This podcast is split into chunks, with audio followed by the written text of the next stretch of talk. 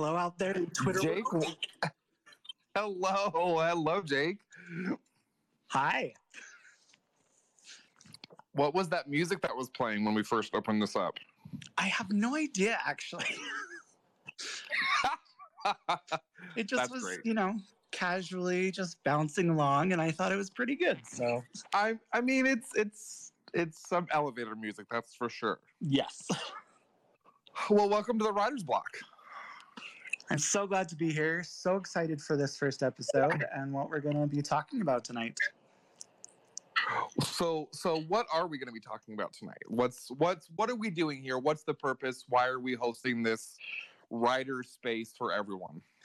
The biggest thing is is especially when you're starting out and even when you're a seasoned author, it's nice to have other writers that you can bounce ideas off of, somebody to help you fix plot holes or talk about a character and how to make them a little bit more interesting.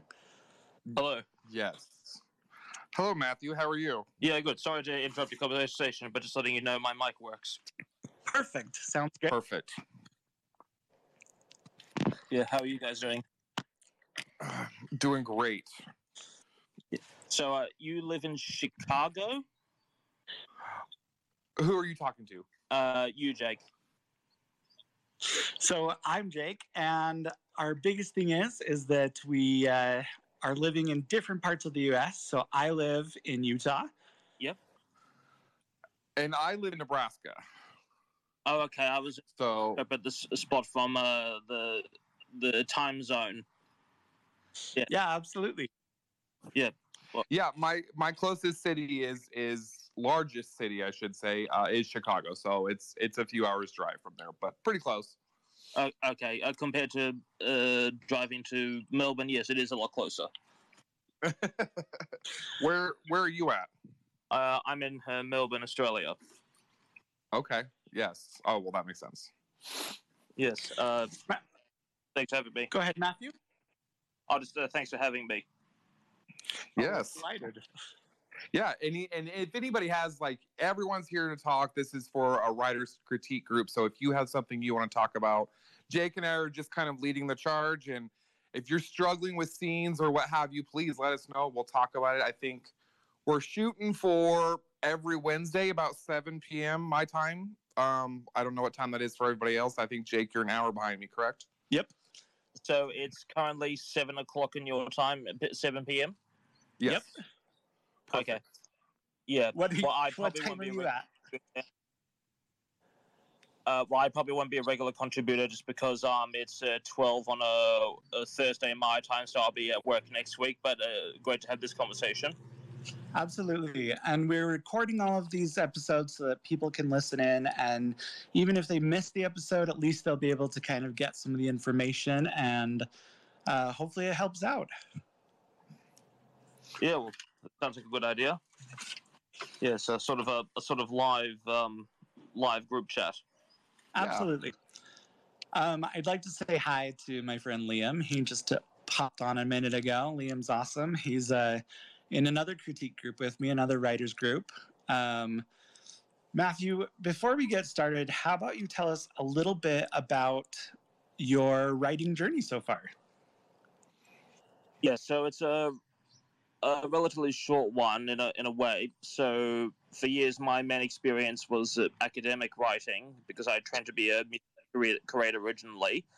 Uh, I discovered, well, I sort of admitted to myself probably about five years ago that uh, technically I always wanted to be a, a fiction writer, and so I've begun probably about three years ago in earnest, uh, like maybe a year before COVID. Uh, my first novel, although I've like many, I've find myself uh, because of um, ideas and also various competitions that come up and the like. I'm working on about four projects at the moment, including a screenplay. Oh, wow. That's a Yes. lot. And I have a seventh month old too, and twins on the way, so it adds to the pressure.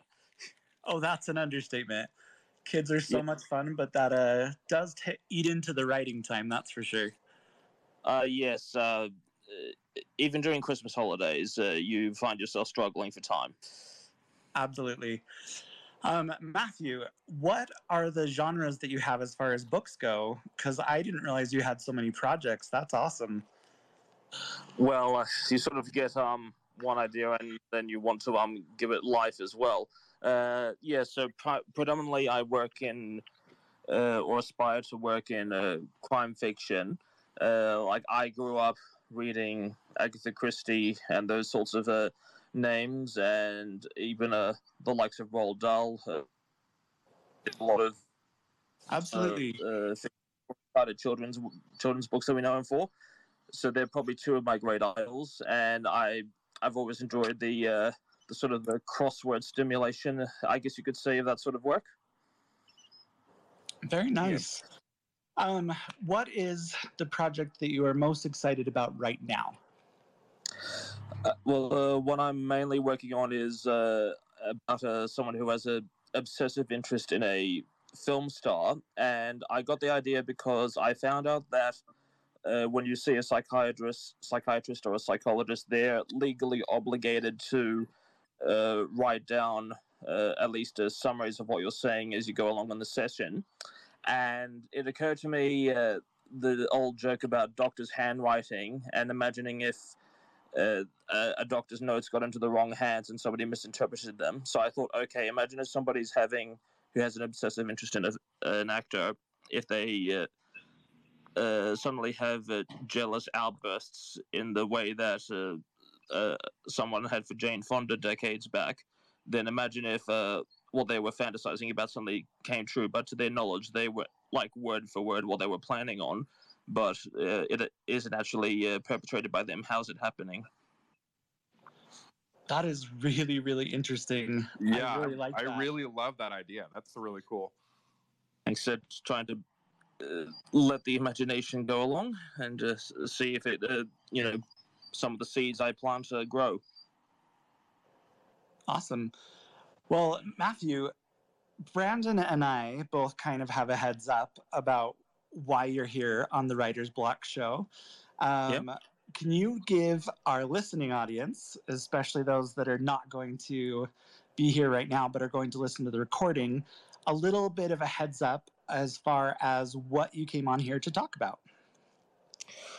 Yeah, well, uh, obviously you seem to be appealing to novices and uh, or at least part of that audience and so i figured the main thing i could contribute is uh, my issues with first of all discipline with uh, full time work, but also uh, trying to make uh, pages actually sound like literature and not so much as a uh, a, a, middle school grade uh, project, as I guess you'd say, where it's more about meeting the criteria and you sort of, it doesn't have the the full life from the page yet. Absolutely, voice um, is a really hard thing, and it's something that is a little difficult for a lot of people to teach um, voice on the page is really boils down to the character and the author's voice as well adds to that.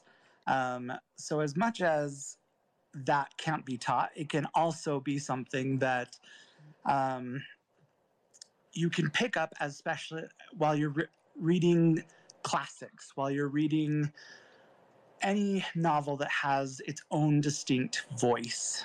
Um, and we'll jump back. When you say, that. go ahead. Sorry, but when you say classics, are you referring to uh, age, or can um, could well, I know, I assume you don't just mean that, but like, can one of the greats be like you say within the last ten or twenty years? I would say that any great literature that has withstood the test of time outside of the fact that it is great because it was novel when it first came out.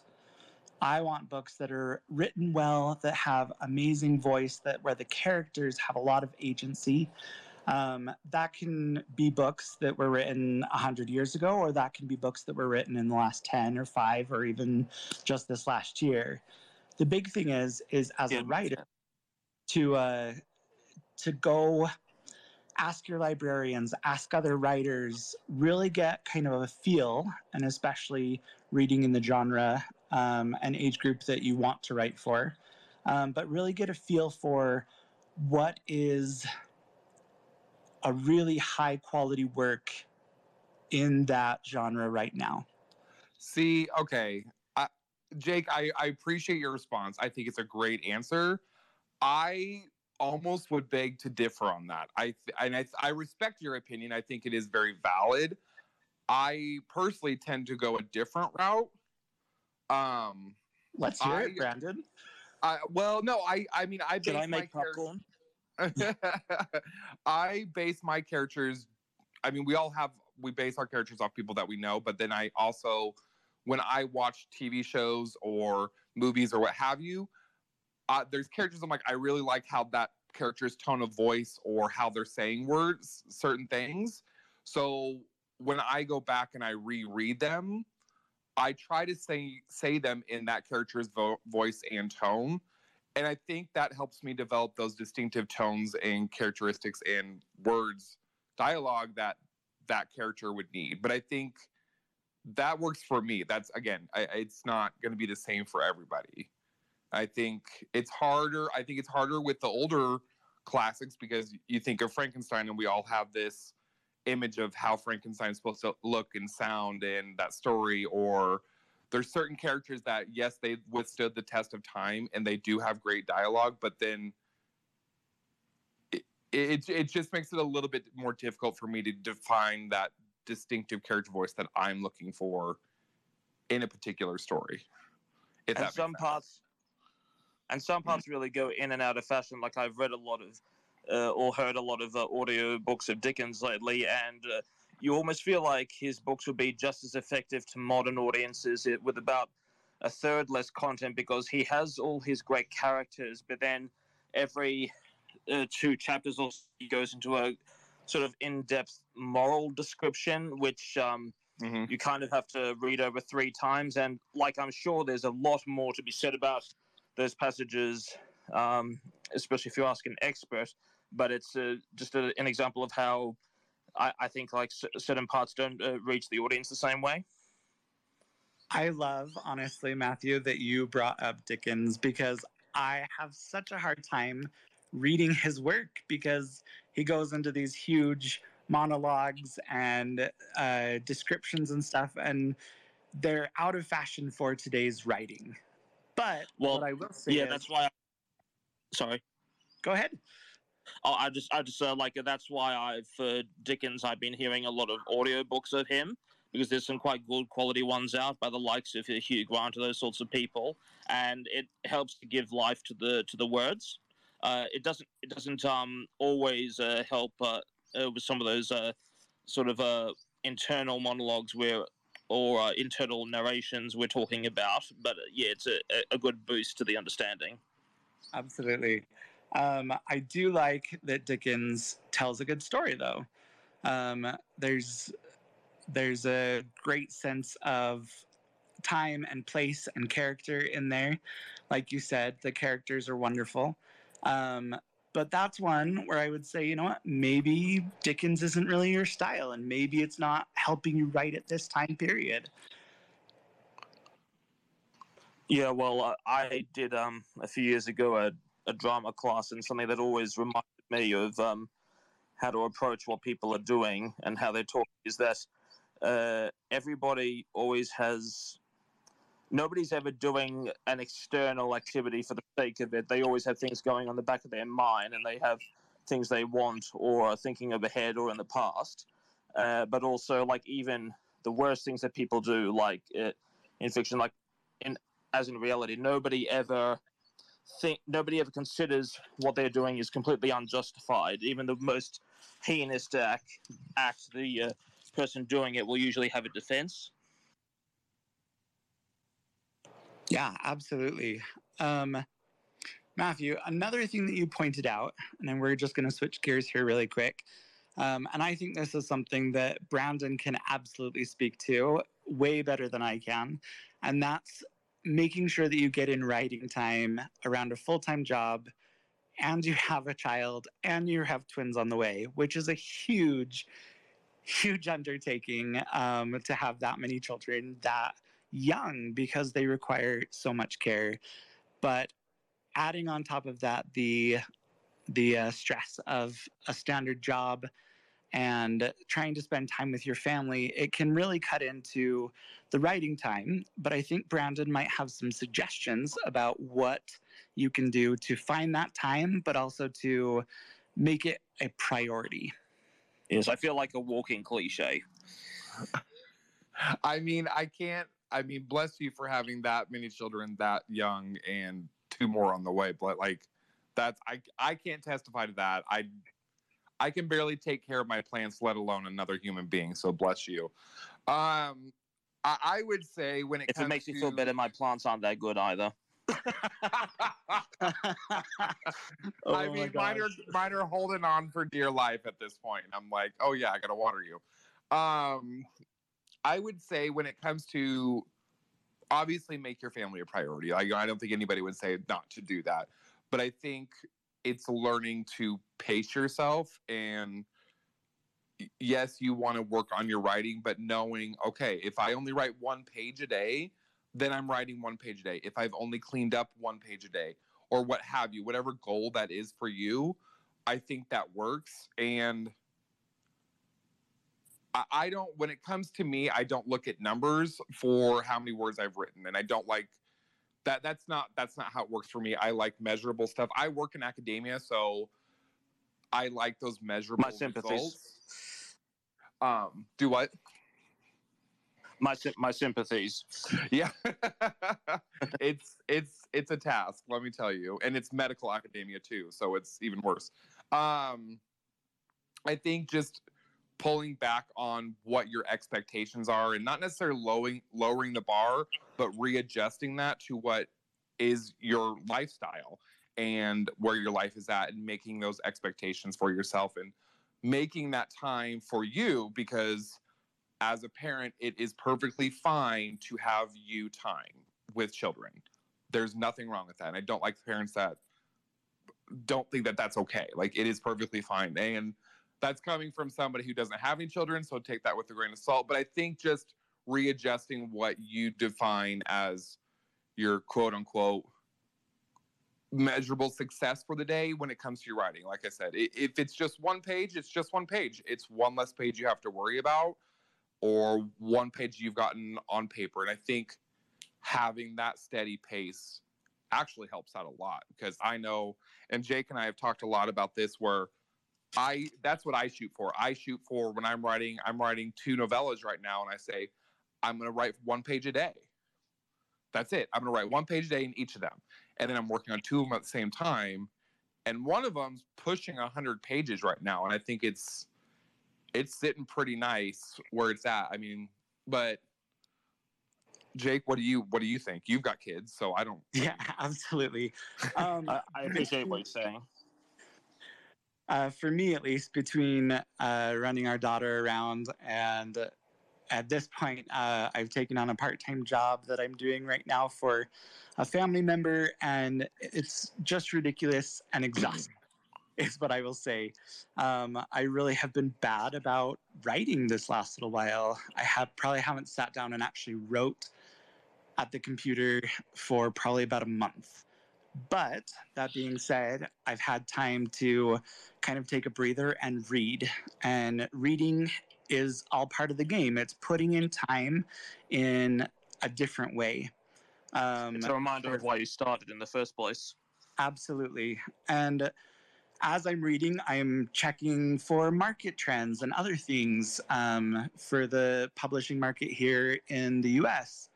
Um, Brandon and I are a little bit different in that way. Brandon is this amazing indie author.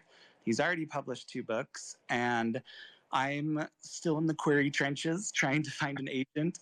Um, Which I refuse to do. He's trying to get me to look for an agent. I'm like, no, I don't even want to go down that route because it would just be a nightmare for me. I, yeah, well, the main thing I tell myself is actually has some finished projects because otherwise it doesn't matter what path you go on. Absolutely. Correct, Absolutely. Um, Matthew, can I ask what does your writing schedule or lack thereof look like right now? Well, uh, my challenge, one of them, is that I tend to work best uh, early in the morning. Now, I had to change over jobs about six months ago, and so currently I'm doing a manual labor job, which involves me having to leave the house at about six in the morning. So obviously that's throwing um, the schedule quite a bit to the wind because obviously with a child, my evening is uh, pretty full with feedings and and every and dishes and everything. So I, when I can muster the energy, I at the moment I try and uh, put out a page in the evening, but uh, also part of my long-term writing effort, I suppose, is uh, trying to move to a job with more standard nine to five hours. So it means I can go back to my uh, early morning routine, which I tend to thrive best in. You actually uh, brought up an important point about earlier about computers. Like, can you go straight to the computer, or do you need to have, uh, for example, um, a, a handwritten draft to begin with?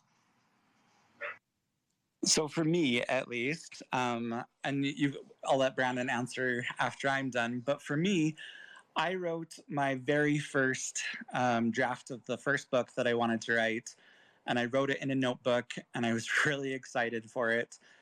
And then I realized that now I had to put it on the computer so I could edit it more uh, easily. And since then, I've kind of really gotten away from handwriting anything.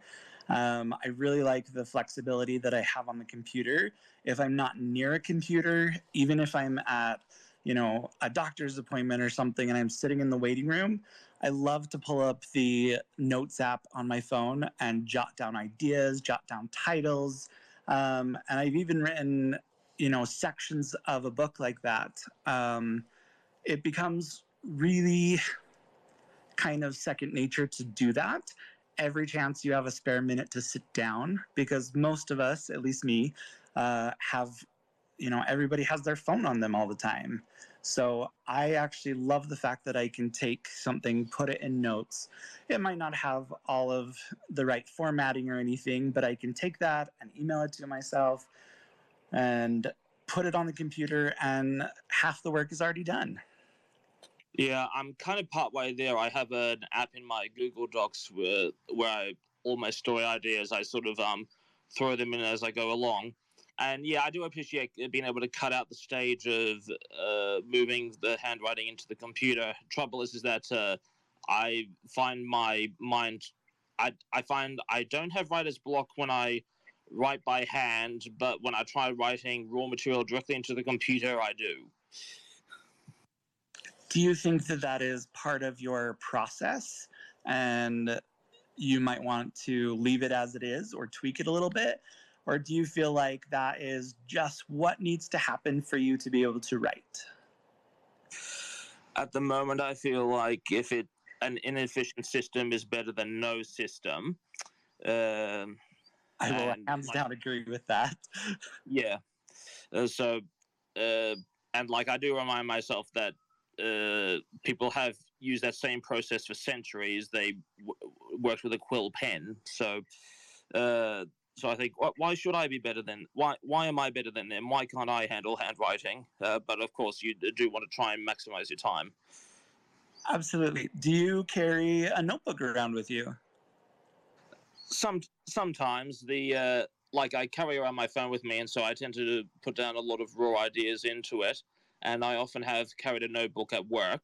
Uh, but yeah, I've so, sort of started doing that less. I've tried to devote my lunch breaks to reading, and um, uh, so I don't have as many chaotic notes flying around that I have to put together afterwards.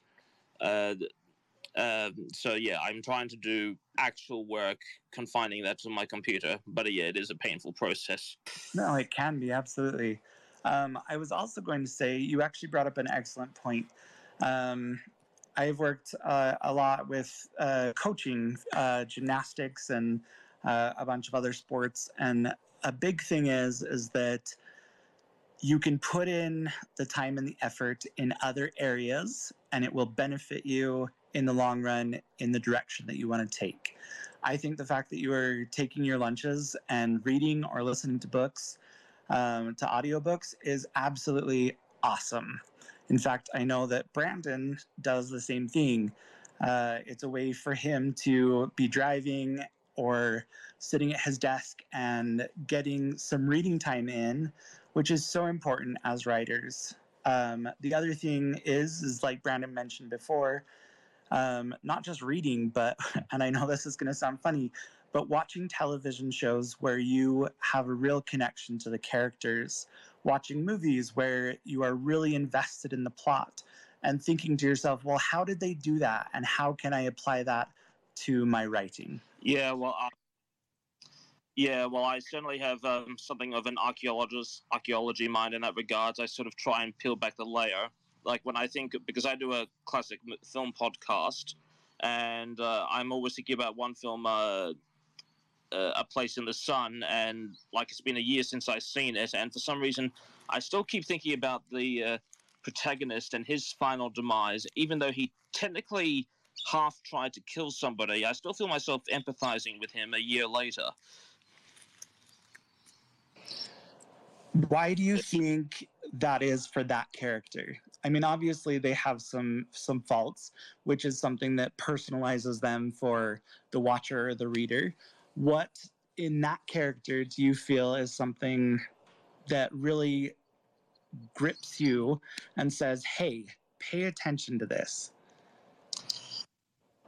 Well, part of it is that uh, he had the system unfairly work against him for decades because that story was partly based on reality. Uh, it was uh, back in a time when parents ob- weren't obligated to send their kids to school, and his parents were sort of born again missionaries, and they thought their time with him was spent better making him uh, preach on the street rather than giving him an education that might uh, allow him to get uh, uh, anything more than factory work decades later.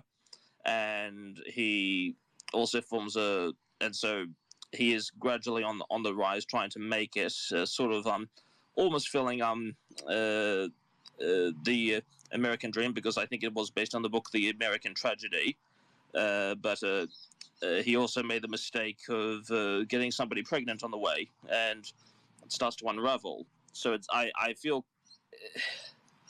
well, I can't say empathetic because like I haven't gone through the same things word by word, but uh, it's a it pushes the right buttons. I think that's a great way to put it. It pushes the right buttons. It's hitting those notes that kind of resonate with um, all of the readers or all of the watchers because it's something that, in some way, shape, or form, they can relate to. I Thanks. I'm glad I get something comprehensible.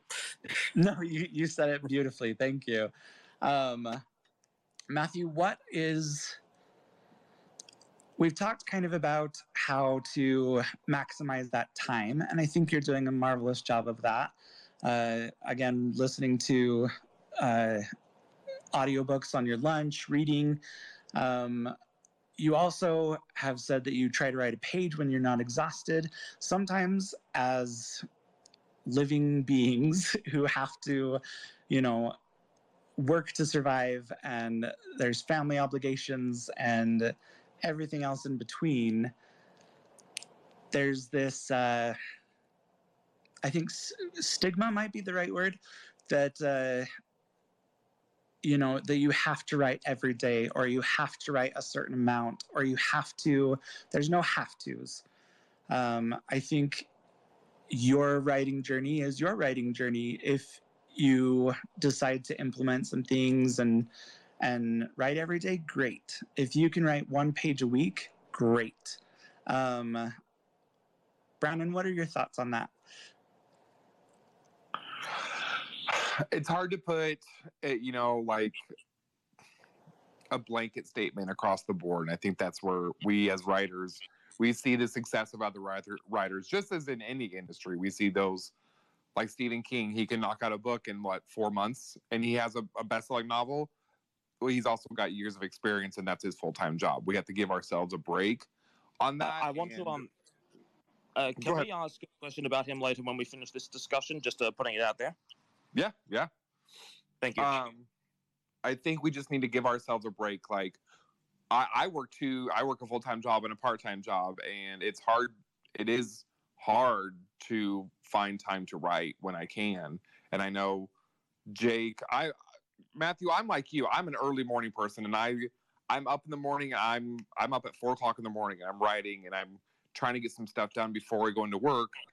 Um, so I think we just need to what what we can achieve is what we can achieve, and we shouldn't hold ourselves. We can hold ourselves to a higher standard, but if we don't make it, don't downgrade ourselves and don't downgrade our own successes. I wrote a page today. Be proud of that. That you should be very happy about that. And there's a lot of authors that don't get a page a day.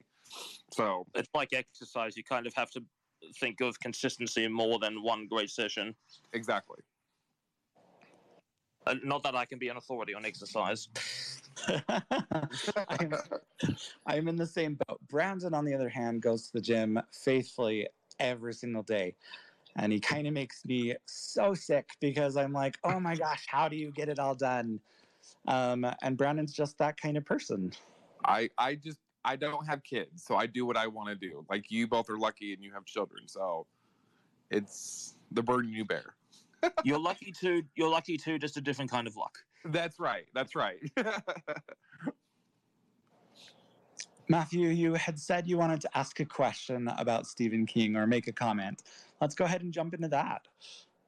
Yeah. Yeah. Well, I there's a comment he made about uh, uh, an early ideas process, which he's quite vocal on, and that's about writing down ideas. And in his mind, it's that's a good way to record bad ideas. And to an extent, I agree. And obviously, he's had a, we know he had as a harder start as anyone. Like he had to work around being a parent and a and a teacher.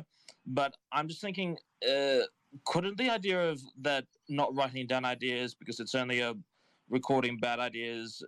Uh, I just feel like it's one thing when you're a full time writer and you're able to devote a consistent effort each day and you're sort of always in the zone. Jerry Seinfeld said something similar ages back where he always wrote a joke at, at least a day and then crossed it off on his calendar. So you're in that permanent flow state. But uh, I feel like as a beginning writer, wouldn't there be some need to keep a bit of a record because you're not always on the uh, main, able to maintain the same output? I would absolutely agree with that. And I think that's not just for beginner writers either. I think even writing down a bad idea or writing down a ton of bad ideas um, can lead to you processing those ideas in a different way. And it gives It you the chance to go ahead. Or is just, I guess it's kind of like having the courage to write off the bad stuff. Absolutely. Not every idea is going to be an automatic success. Um, and some of the ideas that you come up with, you will look back a week later and be like, what the blank was I thinking? And that's okay. That's a perfectly okay thing to do. I think, too, though, that understanding when you are ready to write a story is important you might have an idea and it might not be the best idea but if you were f- in a different place with your writing it might um, it might turn into a really good idea you just might not be ready to write it yet Yeah, I would I would second that. I think even if it's a, a quote unquote bad idea, I say get it on paper and run with it. And if because you might have those juices flowing and it's eh, you get it on paper and write it. And then it might just stop. That energy might just stop and you're like, I'm not feeling this story right now. Just set it off to the side. And who knows, like in six months, you might be like, oh, I want to keep writing that story but don't feel obligated to. Don't force the story. I think it, it's stories are so much better when they're natural and you can feel the author's energy that they've put into it.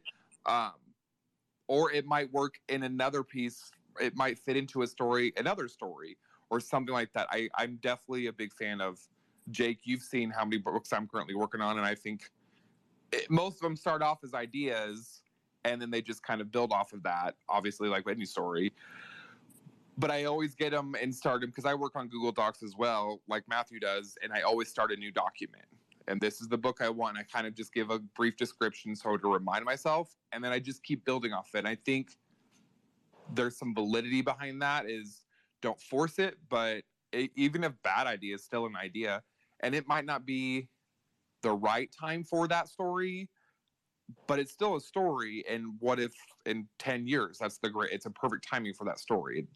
I, I think there's a number of authors that can be said that, well, this was a bad idea at the time. I think the biggest one that I think of is um, uh, Nightmare Before Christmas. When that first came out, it wasn't a good idea. It took them years to create that story. And it wasn't until I think 15 years after the movie had come out that it really started to pick up and it really started to get this like cult following and then it slowly made its way into mainstream so some stories just need that little bit of that time just to simmer and let society and or its fault its readers catch up to it. And like so, sorry to interrupt but like just i guess to an extent almost any idea can be done well if it's sort of done with the right um application. Like do you remember the king's speech? It came out about 10 15 years ago?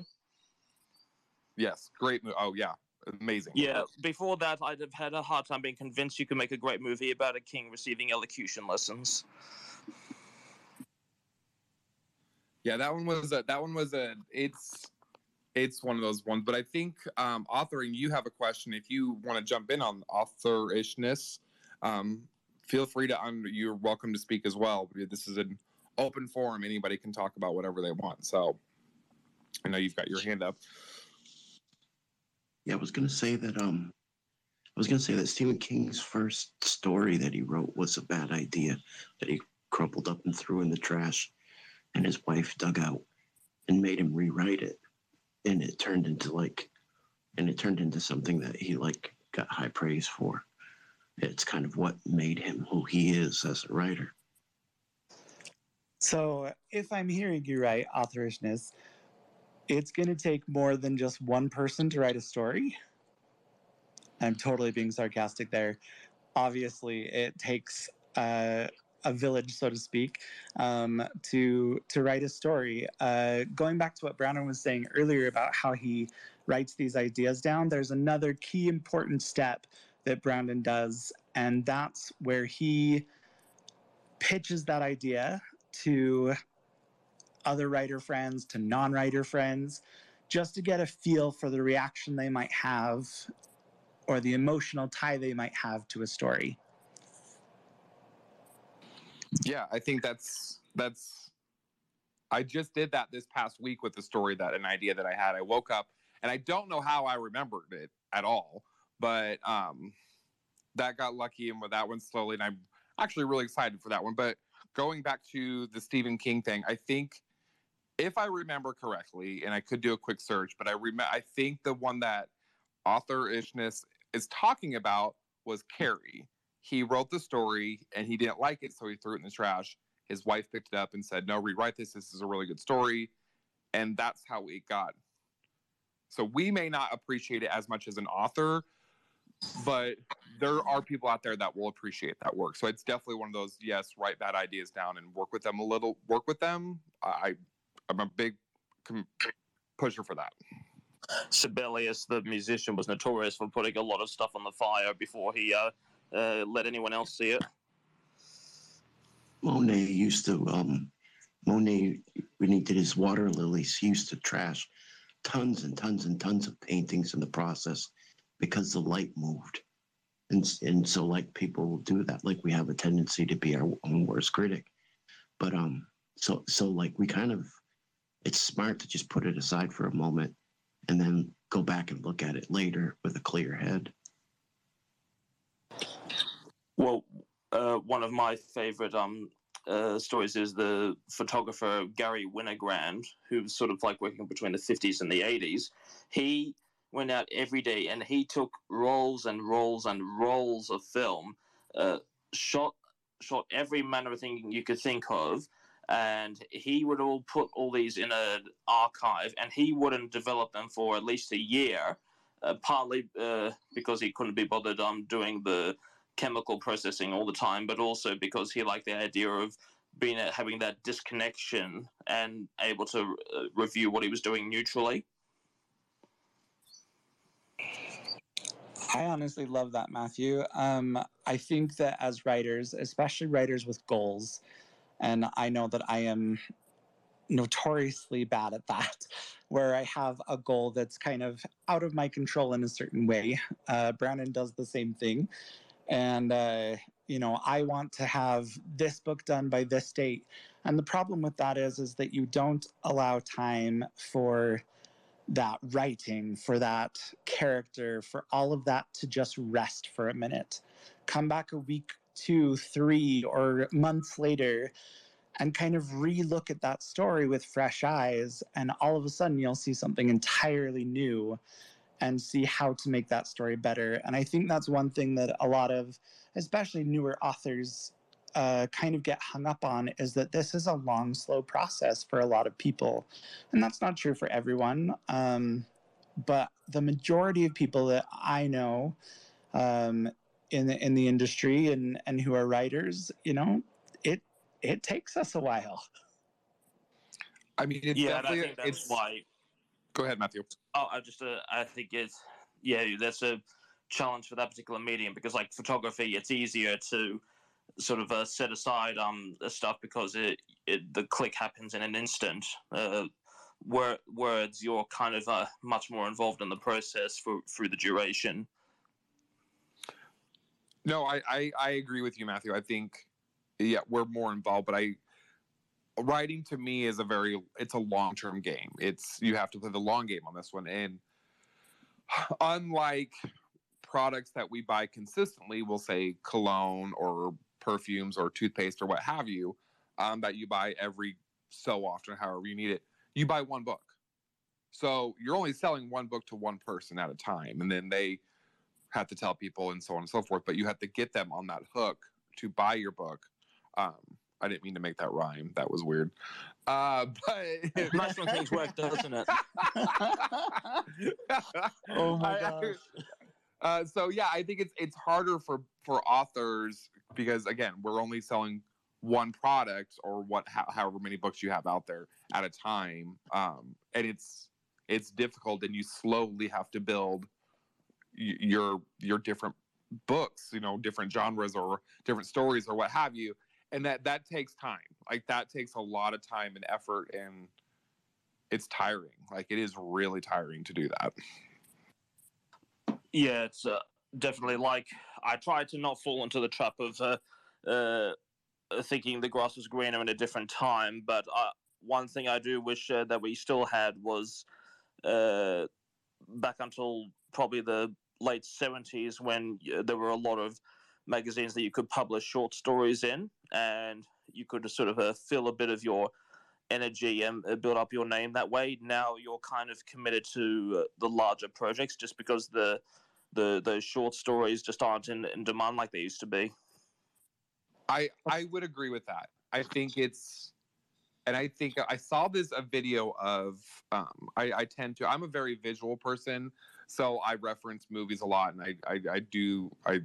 There's just a lot of research going on there, and somebody had asked Matt Damon in an interview, why don't they make movies like they used to? I think we can all kind of agree that some of the older movies are great, um, but it doesn't work like that anymore because the the sales has changed whereas you'd have your your release date of the movie out in theaters and then 6 months later you'd sell the VHS or the DVD or what have you well and they would bank on that second set of sales the companies would bank on that second the VHSs or DVDs or what have you well now that's gone because it goes now theaters straight to uh, streaming so they're And- they're they're being very picky about what am I going to make as a box office hit? Where can I get my money back at? And I think that's harder for us as authors and storytellers in general because that takes out a little bit of well, who's going to give us that more creativity? And I think with writing and letters and um, magazines and such, that's kind of they've switched focus to these mainstream. What's going to give us our money? And I think that's hard. That's extremely hard for us. Yeah, well, interesting you're talking about the box office because I was listening to this old interview with William Goldman, who was an author screenwriter, and he did a lot of things like Princess Bride and Marathon Man. And this interview was like done in 1997 or something. And even before, even at sort of the peak of the VHS market, I guess that would have been, uh, he was talking about how uh, up to the 60s, there was less pressure for each individual film to perform to like huge levels because it changed greatly when Jaws and Star Wars. So, like Steven Spielberg almost single handedly changed the economics of uh, the motion picture industry. And when it suddenly became uh, conceivable that you could have this new scale of blockbusters, uh, obviously studios, because like they're they're just like uh, to a certain extent uh, the executive level they're just like oil companies or any other company they're there to get the greatest return for their shareholders. And so they became only interested in finding these huge um these huge hits. And often they uh, as often happens when you have one massive hit they waste huge amounts of money trying to uh, fabricate the same result Absolutely. I think it's uh, sad in a way that everything has to be big or it's not worth it. I think there's so much room in any of the artistic mediums for quiet and simple. And I especially think that about books. I know that these the publishing houses, I know that that indie authors that are out there, you know, you want that next big hit, but there's also room for there to be, you know, that quiet story that doesn't reach as many people but has a great impact. In some ways, the uh, it's also too easy because you can um, publish a lot yourself now, and um, uh, like f- for some, it might like I understand the uh, inefficiencies of the traditional press, but I also feel like I want at least once to have my work validated by external parties, and that it's sort of not me going on faith the whole time. Absolutely. Um, Brandon is a, is not a traditionally published author. He's gone the indie route, and um, I think it's a an absolutely marvelous way for certain authors to go if that's the direction that they want to take. Neither way is right or wrong. It's just what you feel works best for you and the books that you're writing.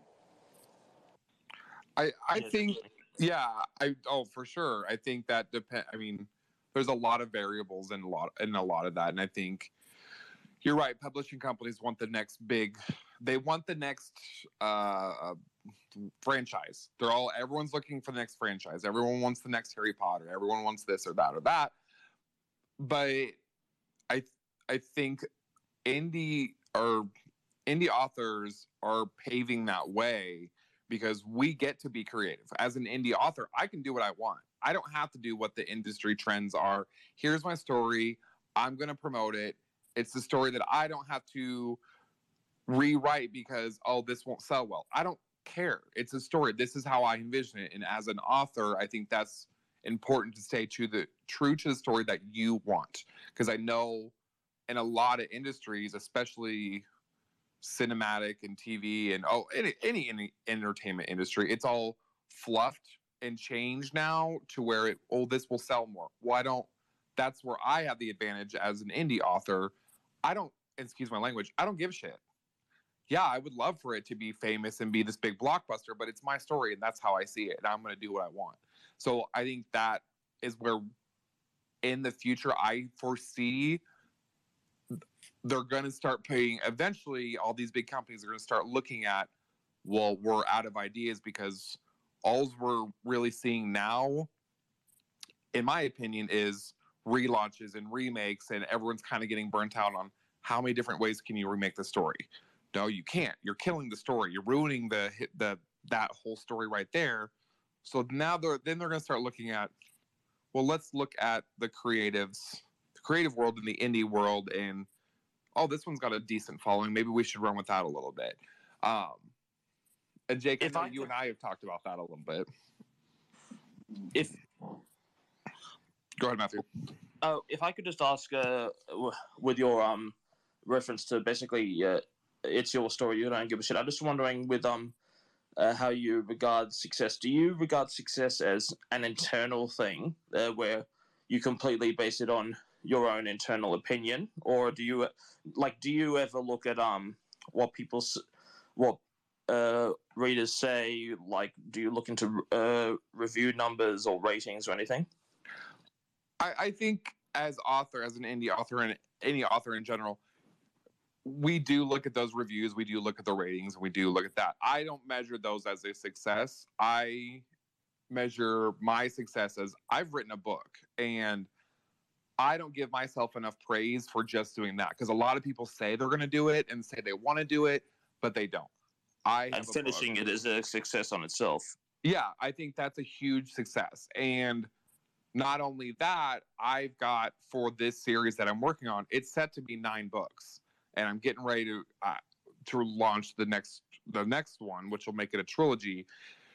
I think to me that's a success, and I have to remind remind myself of that. Every book or every word or every as long as I'm growing as an author, those are my successes. I you know I have a a lot of family that bought and a lot of friends that bought my book and they enjoyed it. Um, yeah, it's a pub. Just being saying I'm a published author is a success in its own, and I think that I mean, who wouldn't want their their book to be the next Harry Potter series or you know the next big it book? I think we all would want that, but not everyone. That's not for everyone, and I, I we just have to remind ourselves of everyone defines success differently. So I, I for me, I'm successful. I've got two books printed. I, I- I'm the- happy. Yeah, well done. Um, I seem to come in every ten minutes with another quote or simile, but I just uh, I like to always tell myself that story about uh, when the composer Gershwin went to Ravel to be kind of his sort of musical secretary, and uh, Ravel was like, "Why be my assistant when you can be a first-rate Gershwin?" Right.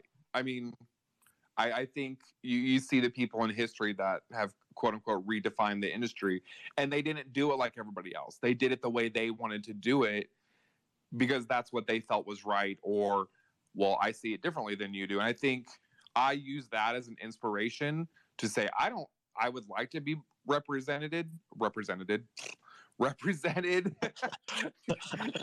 I clearly need some more coffee or something, but it's almost eight o'clock at night. Um, yes, that would be nice, but I'm gonna do what I want to do, and I'm gonna do it how I want to do it, and take it or leave it. That's up to you. So I, I think Brandon brings up a good point that that being an indie author and being able to self-publish. Jake, I think you're. is- Try- I feel like you're trying to say something, Jake, but your mic's not on. is that working? Oh, okay. Well, he went quiet. I don't know why. So, Matthew, what? I mean, we're we're pushing our hour here. Um, you said you. Uh, uh, yes. Uh, well, um, so I kind of forgot what the original point was we were making. No worries, Matthew. Can you still hear everyone? Uh, yeah, I can hear everyone. Okay, perfect. Um, let me kind of we'll kind of wrap this up here in the next couple of minutes, but I really want to know, Matthew, what do you think would help you as an author keep moving forward? Like if if somebody if you had a genie and you had three wishes or one wish or whatever, what is that thing or multiple things that would help you as an author to get to that next step or that next level? Well, obviously, uh, one has realistic and unrealistic wishes. Like, I could say that I wish I had an equivalent to Virginia Woolf, who received a small legacy from an aunt that allowed her to live independently, uh, and that gave her, a, to an extent, the freedom. I try to be grateful for the advantages I have on a daily basis. It can be challenging, and also working out how to make the best use of my time uh, so that I uh, I do free it up. And when I do get free time to try and not uh, waste it too much on uh, just passive activities like uh, uh, you know um, watching too much television or doing uh, little activities I, I don't have to and having a, bit of discipline although you do need to have uh, some fun in your life like if you want to I don't know hit a bucket of balls at the driving range one evening uh, go and do that. You do need your endorphins, but uh, I think, um, like we talked at the beginning, discipline is is a big part of it, uh, and uh, sort of to make the best of time. Like this is, I, I may as well uh, speak the truth uh, now, and this was out of no disrespect to our program, but uh, having a seven month old, I obviously my time is short, and I admit that uh, I part of uh, what during our hour when I wasn't talking, I was forced to actually do some of the weeding outside because uh, and having my mic turned off just because uh, my son's at with my her my wife at mother's group and basically uh, we would have uh, an issue with snakes and spiders if I left it uh, much longer. So you're just doing what you have to do uh, when you have the time. I love that, Matthew, and I love that the the I especially love most of the writers that I talk to. The majority of everyone, they're people like you. They're people with everyday lives and jobs and things that, that need to get done. And writing can't be their entire life. And Yeah. that's the type of person that I would love to have listen to the writer's block and just get that little bit of extra that we can kind of toss out there. Yeah, I, I well, think that's great that you're multitasking. I love it. Yeah, thanks. Well, e- everybody only has the same 24 hours in a day, so you just have to make the best use of them. Matthew, uh, do you have uh, critique partners? Have you shown your work to other people? I have. Well, the it's an interesting uh, challenge looking, getting people to look at it because uh, it's not just a question of finding people that are close to you uh, to to read it, but also are they actually uh, your ideal audience? Because uh, something that uh, gave me an important lesson, I think, on uh, how families and friends can review or not review your work. I'm a big Seinfeld fan, and I was once watching an episode and I was laughing my heart out at uh, what I thought was one of the funniest points in the whole series. But then my wife was sitting next to me, and she was like, "What are you laughing at?" And that just shows how subjective uh, people uh, can be. And so, for example, if say you're you're wanting to write crime fiction or drama, if a person close to you who may love you uh, with all their heart and will do anything for you, if they don't share the same taste in their private life, they may not. Uh, you don't necessarily need to ignore them, but you need to uh, take it with a grain of salt and compare them like with a sort of uh, peer group uh, of um of uh, fellow audiences that you think can give a, a variety of opinions and who may actually in their private life source the sort of work you want to make. Absolutely, it's it's important to get the right people's eyes on your work. Um, Brandon and I, I at least one of us, one of the two of us, if you Matthew would like to uh, send us a snippet of your work or the whole thing, uh, we would be happy to uh, kind of give it a, a, look over and give you some feedback and some some uh, comments and basically beta read for you. Well, I, I appreciate that. Um, uh, of course, you can do the the same for me. Let's do the same with me if you want to share me anything. Uh, like I, part of why I have still sort of tried to sort seek out the places that do publish short stories and competitions is just so I can have some miniature snippets and guess some feedback that way. But of course, uh, a thank you, but your entry was not for us entry uh, may not necessarily be the best one because it, that's just a yes or no, and it may be good, just not for their publication. And of course, many people have had hundreds um, rejected before um, they they do come out successfully. Absolutely. Um, in these this last minute or so, um, LG or um, authorishness. If you guys want to speak or tell us something, anything that you would like to see in our next episode, we'd love to have some feedback.